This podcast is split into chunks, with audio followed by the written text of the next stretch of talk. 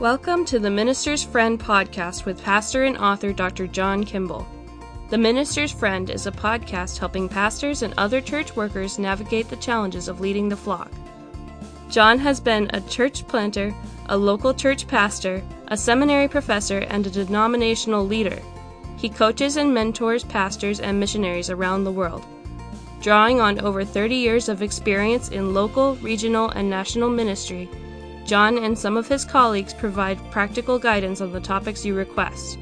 We are so glad you've joined us. And now, here's our host, Pastor John.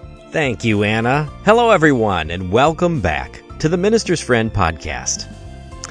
Every church has to deal with conflicts from time to time. But is your congregation stuck in a raging conflict that you just don't seem to be able to overcome? Does your church family have a nagging sin issue that a person or perhaps people are unwilling to deal with? Do you deal with consistent anxiety or even depression in ministry? Do you have a mental tape running in your head telling you how you don't measure up? Are there people in your flock who regularly display sinful anger patterns? Do you often feel a sense of despair as a pastor? Or a church leader? You know, many people don't realize it, and some have even settled into thinking these things are normal. But each of these issues is a symptom of possible spiritual warfare. And today's discussion may just give you some insights on how to recognize it and come against it.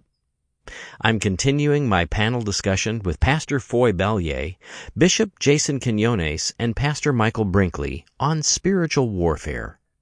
In this episode, we first define exactly what we mean by spiritual warfare, and then we talk about some common symptoms churches need to recognize.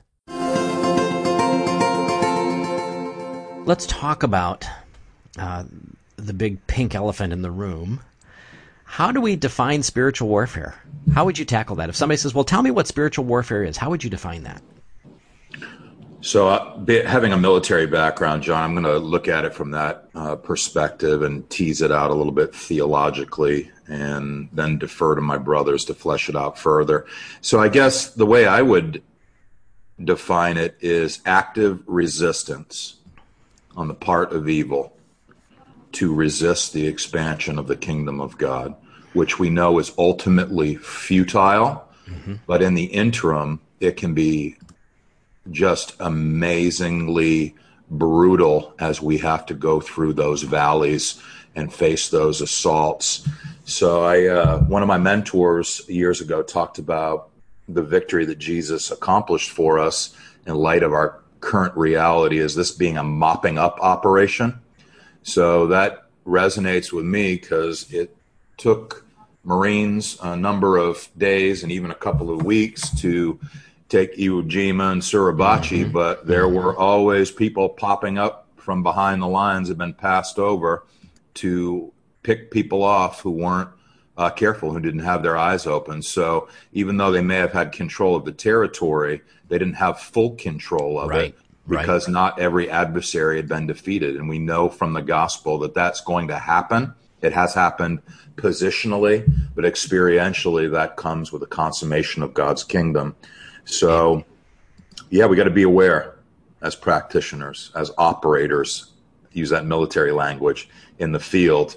You've got to keep your guard up. You've got to be aware of your enemy. You got to be aware of his tactics, and you got you got to know what he's got deployed on the field. So, for me, spiritual warfare really, uh, in many ways, is summarized in that kind of a brief overview. I like that. I like it. I'll take the military, um, you know, definition. I think that's good. Uh, it's funny because when I was in my first year of seminary, I remember that one of the professors, he and I've I've heard this, you know, book mentioned many times, The Art of War, and I have yet to read the book. Maybe I should read the book, but I, you know, it's um, it's it's it's a warfare, you know, book is on a natural level, but knowing your enemy is so important. So I would say for me, it is an active battle when you're thinking about spiritual warfare. It's an active battle with an enemy who is present, but you don't see. Like, you know, so it's it's that it's that unseen enemy that is like you know and michael talked about that thorn in the flesh it's like you know you ever had a splinter that it's just killing you like when you touch your you know you get a splinter in your finger and you can't see it it's like man where is this thing and but every time that you touch you know yep. something with that you feel that prick right and so i would say that that would be how i would explain this. you know spiritual warfare without jumping into the bazillion scriptures that there are that talk about it right I, I I don't even know how to add to what was already said because it was said so well. But uh, uh, like Foye, I served in the military. My part in the military was intelligence, knowing what the enemy had, knowing what the enemy's capability was, and actually realizing who the enemy is. And uh, if you would just open up the Gospels, you constantly see Jesus uh, interacting with the spiritual world. Yes. When it talks about him healing the sick, it also talks about him casting out demons. This was a normal part of his ministry. And the church today just thinks that's just weird, but this was a normal part of his ministry. And he was even in the Gospel of Mark, about a third of the miracles taking place had something to do with deliverance. So you have to know that the enemy is there, that our real enemy is these dark forces and not the people that are being manipulated yeah. and controlled. Amen. Amen. And and let me just you know be clear for our audience. Um, we're not talking about looking for a demon behind every doorknob. That's not the kind of thing that we're no. we're after here. But what we're saying is, it is dangerous. It is dangerous for the local church and for pastors to ignore the reality that we have an active enemy that is trying to defeat the church. And and you know when you live like you go through a whole day not giving any any idea at all that the enemy is real and active, you're setting yourself up with a target. And so we, we have to be wise, we have to be smart, and we have to be biblical in, in what we're doing. So we're, we're not trying to give people the heebie jeebies here, but this is real, and we have to we have to address that. So, what would you say if, if we were talking to the, the typical pastor, the typical church elder or deacon I know there's a lot of lay people that listen to the podcast as well. What are some symptoms that that people can recognize? Hmm, somebody's pulling some strings behind the, the scenes here and, and manipulating things. What what would you say are some symptoms we should look for? Division. So division in the church, division in relationships. Yes. Yep. What else? I would I would say constant nagging sin. Mm. That's just a recurring thing that just just continues to to be something in someone's life in a territory you know there's a particular in an area you know there's a particular mm-hmm. sin that is prevalent i would say that that's that's a place where you could see yeah looking at it just from a personal and physiological level um, i think you've already mentioned anxiety and depression john mm-hmm. not ang- not every anxious thought or depressive state is a result of evil but those can be uh, the afflictions that the evil one brings to bear. Uh, pressure, like you can't breathe, like you can't get out of bed, yeah. like you can't function, that weight. Uh, I think a lot of the way that the evil one works is the exact opposite of the way that the Lord works. And sometimes, and that manifests in all of the, the fruits that are opposite to the fruit of the Holy Spirit are indicators that there are unholy activities going on. Mm-hmm, mm-hmm. But sometimes he also copies what God does and redirects it uh, because that's how he rolls. And when we encounter God, there's a weight of God's presence that brings freedom and liberation and conviction and healing, restoration. But there's a weight of evil opposition. I've experienced it myself where you might even actually feel like you can't breathe or you're having yeah. a heart attack. Or, oh, yeah. I mean, it's, and I know you get this, John, but for some people who, like you say, in our tribe and who've come up in evangelicalism, where this topic hasn't been taught on, we need to understand that there's a physiological manifestation of spiritual warfare as well as a spiritual manifestation. And if we're going to dial it back even, draw it back even further, uh, there are thoughts that come into our mind, just like God speaks yes. to us and brings thoughts yes. to mind. So, to the evil one seeks to speak to us. You know, we all have all been uh, trained in the scriptures, so we know that there are voices that are constantly clamoring: the world, the flesh, the devil, and the Father. Mm-hmm. He's always speaking, but when those voices or those thoughts interrupt us in ways that are decidedly unhealthy, and I think this probably resonates with every hearer, uh, you suck.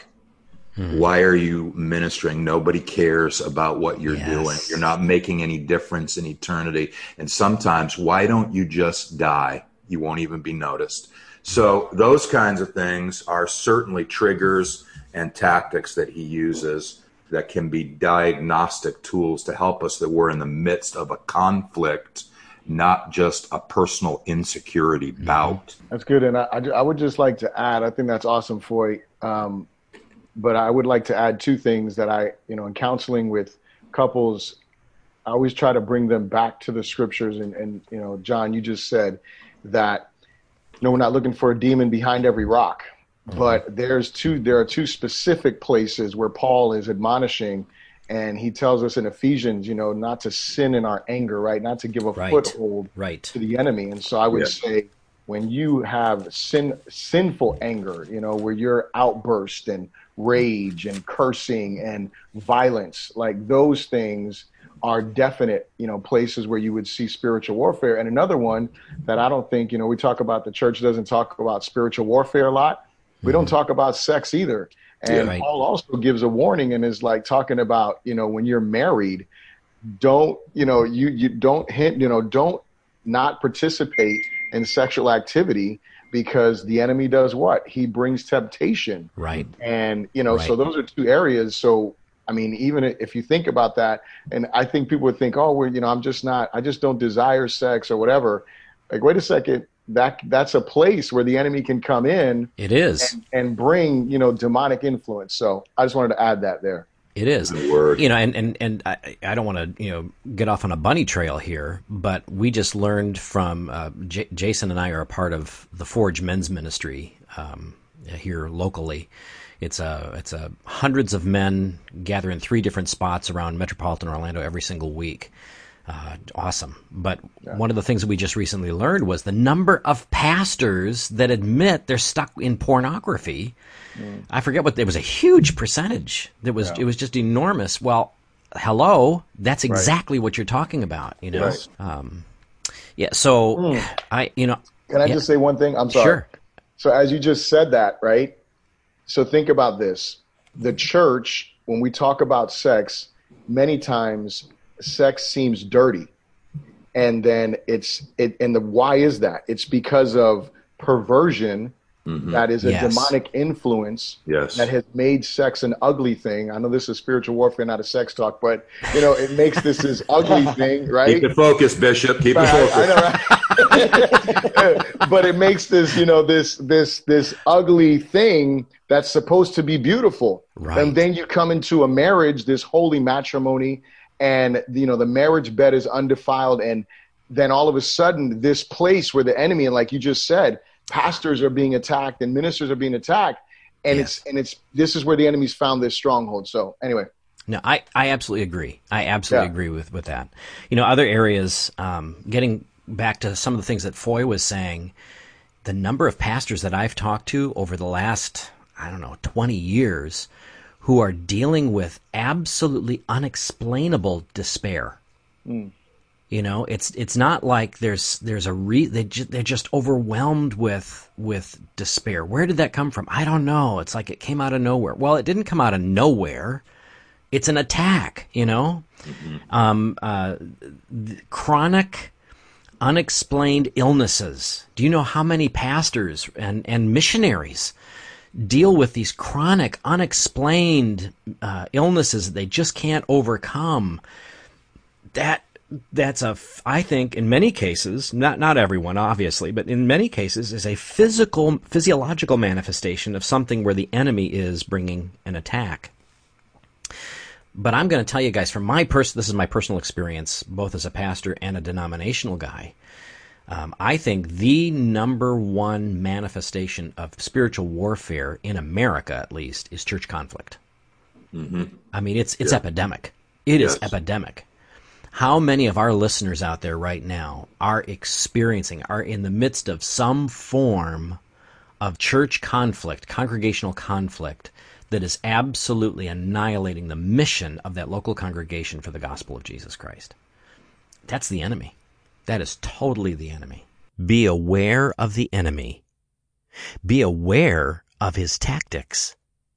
Know what he has deployed on the field. Again, friends, we ignore our enemy, Satan, to our own peril. Next time, the members of our panel outline a biblical theology of spiritual warfare. We want to build the applications that we'll be discussing in future episodes on God's timeless Word. That's coming up next time on The Minister's Friend. You know, we are so grateful that you're in our audience. The Minister's Friend podcast exists to help pastors and church leaders like you lead their congregations well. If you're blessed by our ministry, you can really help us by doing two things. First, Forward the podcast to your friends. Your personal recommendation to others is the best advertising we could ever ask for. Second, give us a review. And if you think it's worth it, offer a five star review. This is especially helpful on the Apple platforms. Strong reviews move us up the charts and enable us to reach more people with our ministry. Thanks so much. I'm so glad you are with us for today's episode. I hope you're finding this panel discussion helpful. Thank you for joining us here on the Minister's Friend podcast. Let's do this again real soon. You've been listening to the Minister's Friend podcast with pastor and author John Kimball. Be sure to check out today's show notes for additional tools, resources, and information. If today's episode has been helpful to you, let us know. You can shoot us an email at podcast at johnrkimball.com. That's podcast at johnrkimball.com. You can also leave a note on our Facebook page. These are also the best ways to suggest topics for future shows. We want to hear from you. And please tell your friends about us. Until next time, may God bless you and your ministry with great fruit for His kingdom. Bye!